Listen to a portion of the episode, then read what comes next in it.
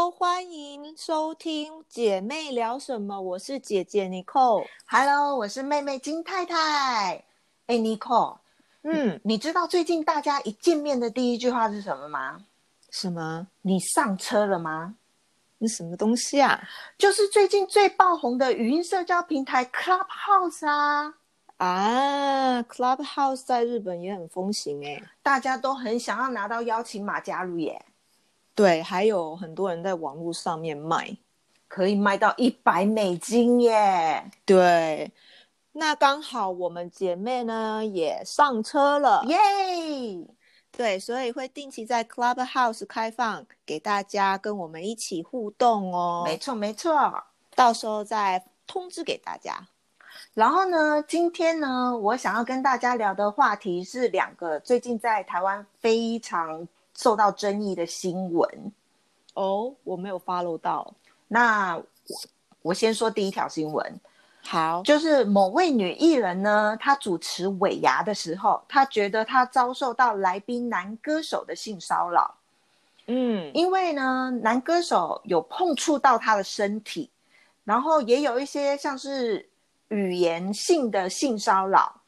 嗯，因为那男歌手呢跟他要了电话，然后还说出了像是“哇，我觉得你好棒，我想要为你开一间公司”，嗯，然后这位女艺人觉得非常的不舒服，所以她觉得这就是性骚扰。嗯，然后那闹得那么大，因为呢有支持她的人，当然也会有反对她的人。然后因为有反对她的人呢，就觉得她可能是在编故事炒新闻，也有人觉得卖名，对，没错，也有人觉得他可能是为了之后想要选举做准备。哦，那很多民众呢也会觉得说，哎呀，你就是常常穿着那么性感啊，所以人家才会对你的态度那么轻浮啊。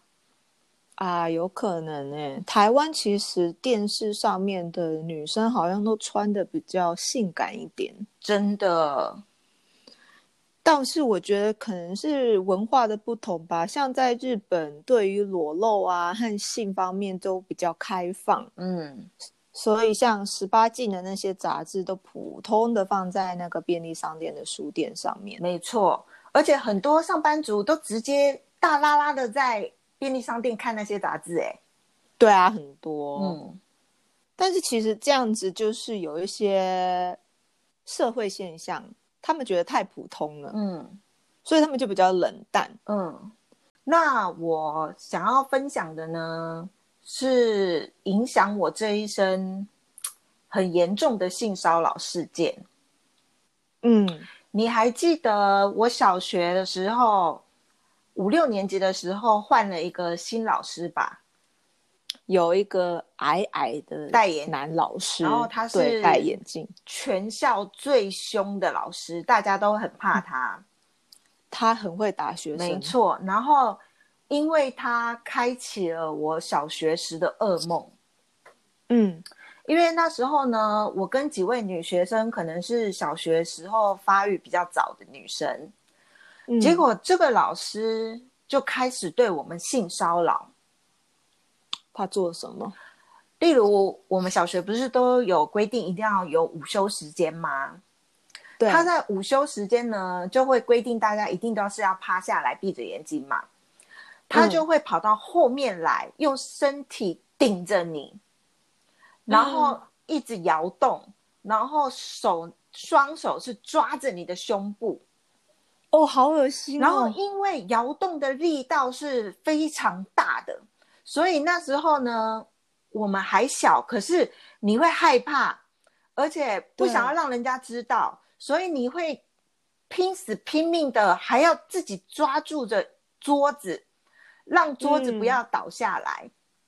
天啊，好可怜哦。然后每次午休的时间真的非常恐怖。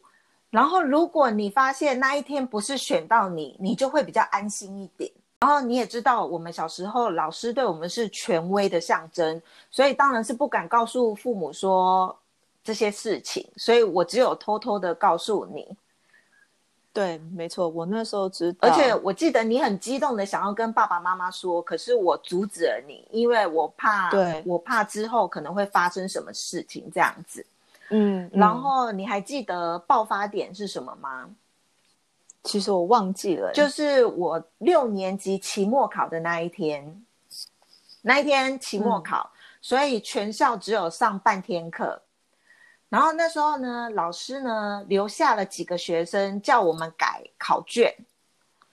然后，嗯那时候其他小朋友都在教室改考卷的时候，老师叫我出来，出去教室外面。哦就一你一个人，对，然后那时候我们是在四楼，教室是在四楼，所以老师就在教室的隔几间教室的旁边的走廊上，正面嗯对着我，用下体哇顶着我。我的天，然后那时候呢，他的脸渐渐的往我的脸靠近了。好恶心、哦。可是你知道我的第一个想法是什么吗？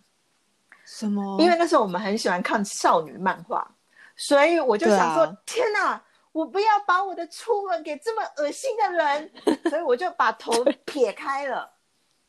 结果嗯老师就冷笑，好恶心然后哦！他就问我说：要不要去顶楼？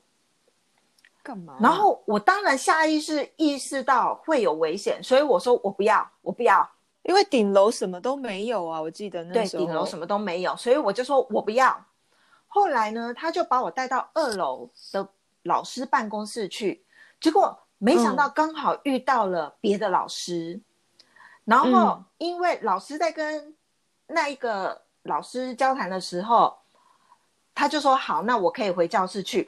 我赶快冲回教室去，然后赶快跑回家，然后跟你说了这件事情。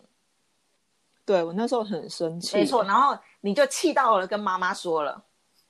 没错，一定要说。然后妈妈也很生气，可是那时候妈妈也是抱持着有一点怀疑的态度，所以她问了我别的女另外一女生的个受害者，电话，对？然后她打电话去给，我记得我那时候有阻止妈妈，可是她打电话去了给对方的妈妈，然后妈、嗯对方的妈妈当然也是非常生气，所以她也直问了她的女儿，可是她女儿否认了。嗯，他他不敢敢讲，他否认了。然后隔天呢，就闹到校长室去了，就是校长、老师跟我们的爸爸。可是那时候，老师嗯跟爸爸跟校长说，我有幻想症。然后那时候，因为爸爸妈妈太生气了，所以他们就不让我继续去学校了。然后，嗯，你知道最让我失望的是什么吗？就是那时候有几个我班上调皮的小男生们，他们就跑来我们家楼下，然后按门铃，然后他们就说：“哎，叉叉叉，你为什么不来上学？你知道吗？老师说你被抓到的话，你就死定了。”所以那之后呢，我也没有去跟小学同学们联络，我也没有参加任何的嗯同学会。然后，嗯可是呢，就在前几年，有小学同学找到了我，啊，在在脸书脸书找？到了我，然后他把我加入了同学会的社群里面。嗯然后，可是其实因为我对小学的记忆真的是非常的害怕跟不好，所以有创伤，然后，所以我我本来以为可以释怀了，可是其实并没有，所以我也没有跟大家交流。后来我也默默退出了群组，嗯因为他们那时候还计划说，哎，现在同学越来越多了，我们要不要找老师一起来开同学会？不过那当然对我来说是非常恐怖的一件事情，所以我就只好就什么也说没说，默默的退出了群组这样子。嗯然后我记得有一次，不知道是不是国中还是高中的时候，那时候我要坐公车，我在公车站看到了一个长得非常像老师的人，然后那时候我真的非常害怕到一直发抖，然后只好低着头默默的走过去，然后多走了一个公车站，就不要跟他在同因为我不确定是不是老师，可是我真的是但是你对我害怕，太害怕了。然后这就是我小学时候的非常恐怖的一个性骚扰事件。哎，真的是很可怕。然后，因为我你也知道，我有个女儿韩小妞，所以我也非常害怕说我的小孩会不会也会遭遇像是这种恐怖的经验。然后也提醒我自己说，我要多多注意，因为有时候其实伤害小孩的人，或者是伤害你的人，真的就是身边的人。对啊而且小孩比较不懂那些不好的行为，没，错，所以我们大人要多教给他们一些资没错知识。所以现在社会就是提倡性平教育嘛，呃让小孩提早知道两性之间有什么知知识啊，或者是让他们比较不会像我们以前一样什么都不懂这样子。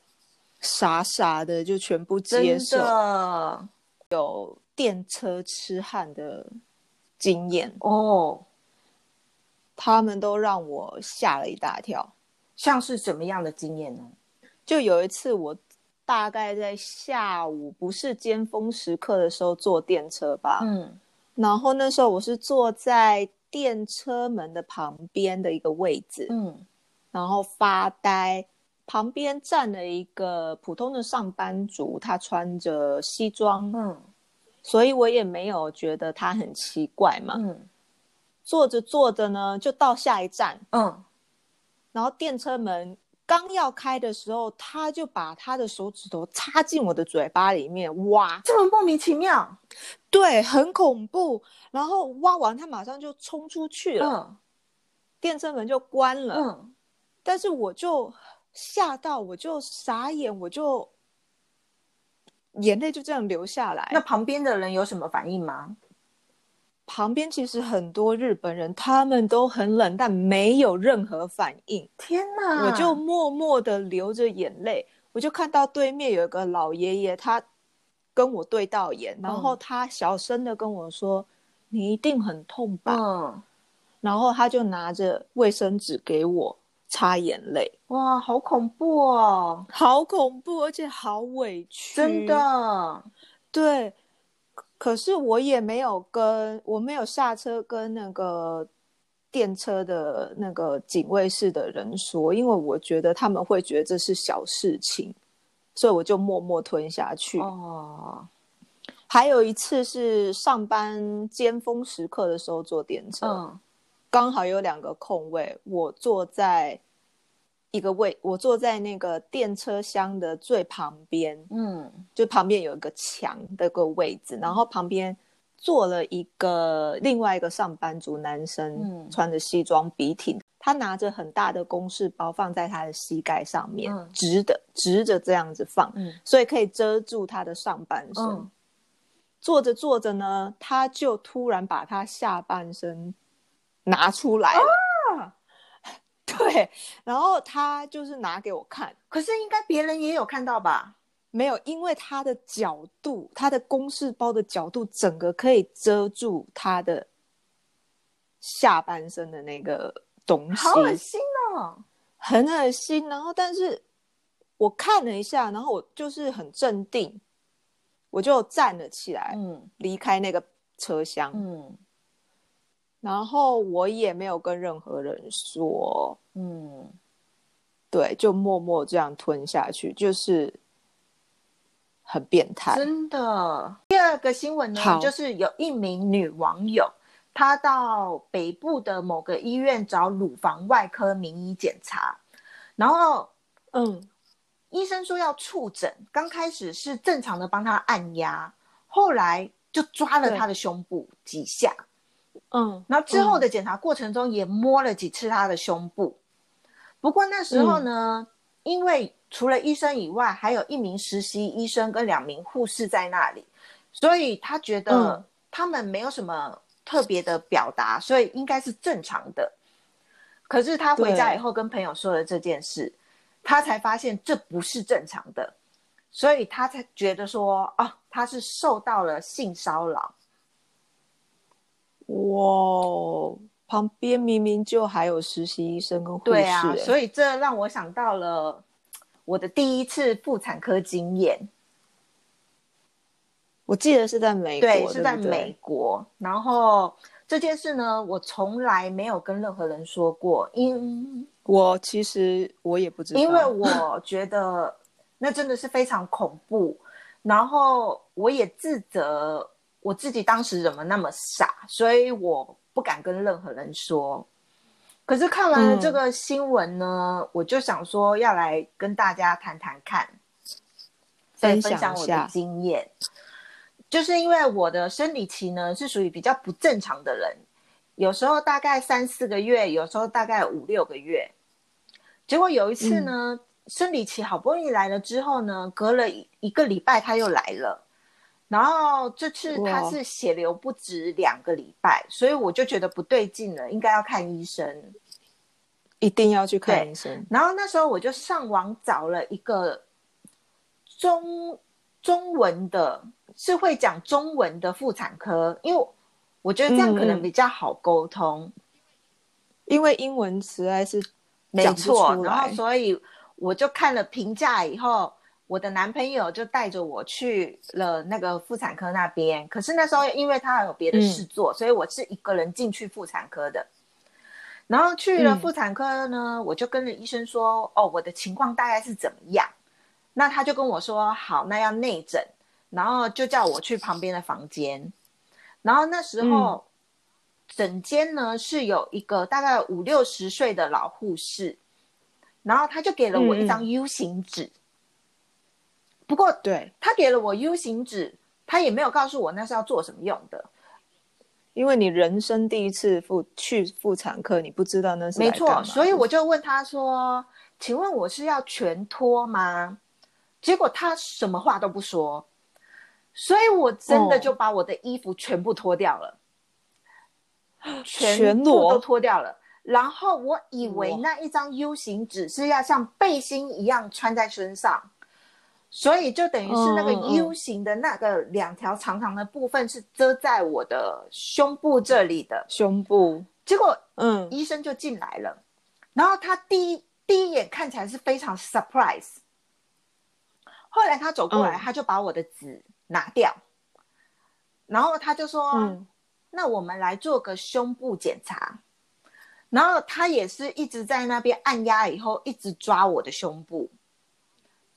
那明不是妇产科吗？可是因为我没有看过妇产科，所以我也不知道啊，你以为就是好像全身做检查这对我以为那是？正常的。然后做完以后呢，就做内诊，然后其中嗯，那个护士也是没有任何的反应。然后做完内诊以后呢，我当然觉得很不舒服，很害怕，所以就赶快穿好了衣服，然后回到了那个医生那边问诊。然后嗯他就一，直问说：“哦，你跟你男朋友的性生活怎么样？频率是怎么样？就是类似这种问题。嗯然后他还说：“嗯我就是正常问诊哦，不是什么，因为我要知道情况啊什么的。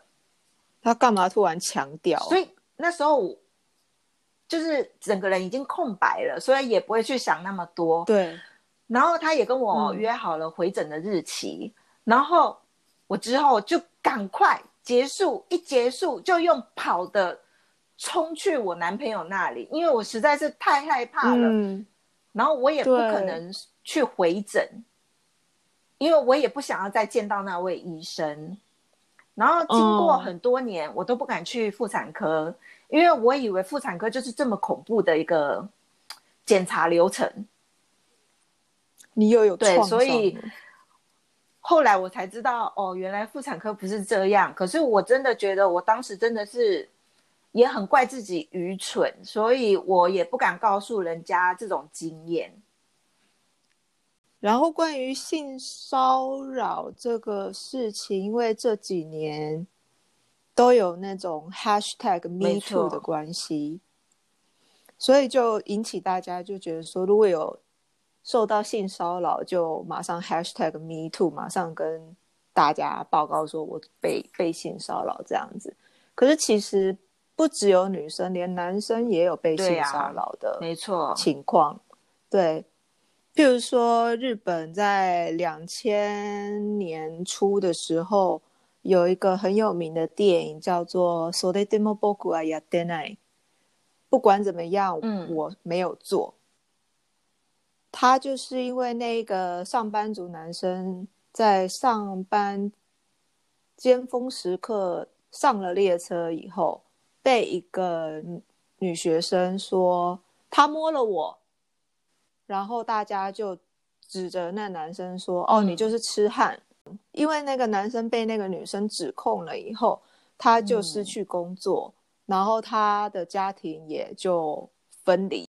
因为在日本，你如果有被污名化的话，你整个就是你人生就等于完了，你找不到工作了，你就是你是你的你的人生就是有一个而且我记得这是真人真事改编，对不对？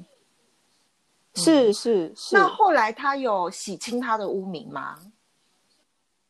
好像还没有，因为你知道这种是证据是很难很难找出来的。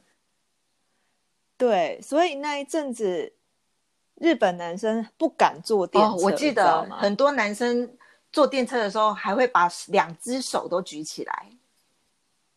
对，就会想说我我两只手都举起来，我没有摸没错没错感觉。对，而且我也觉得有一点，大家对于性骚扰有一的定义有点太敏感，因为性骚扰其实定义非常的困难，像是我第一个事件提到的女艺人，她不是指控那个男歌手对她触碰到身体是性骚扰吗？然后就有人反问她说：“那之前有一位男医师他拍你的屁股，为什么你不觉得那是性骚扰？”哦，结果有这位女艺的事情啊人的回答是：因为我对那个医生有好感，所以我们两个之间是有暧昧的。嗯他拍我的屁股，我不觉得不舒哦服，所以那不是性骚扰。哇，所以现在定义可能是定在，如果当事人觉得不舒服，你就可以提出那是性骚扰。不过这真的非常的困难，因为那是非常非常困难的事情。对啊，因为像在美国啊、日本啊，你的你的上司如果突然跟你说：“哎，你今天很漂亮啊”，或是“哎，你最近好像瘦了没错，他们有可能被他们就会，没”，错，这也是性骚扰哎、因为现在就是提倡性别平等嘛，嗯，嗯，然后我们就是都希望说大家能好好的保护自己。如果你有受到什么性骚扰，或者是你觉得不舒服的话，你可以打一一三妇幼保护专线，或者是寻求帮助。哦，对了，我们开了一个 Instagram 粉砖哦。对，搜寻姐妹聊什么就可以 follow 我们的姐妹聊什么，请多多支持。哦。上面会放一些 podcast 看不到的资讯，或者是一些精彩的照片。没错，就像第一集的时候，我们讲到诈骗集团的敷脸他的照片会在上面哦。会公开哦，大家有兴趣去看一下。喜欢我们的 podcast 的话，请按订阅，也给我们五颗星星鼓励。拜拜。嗯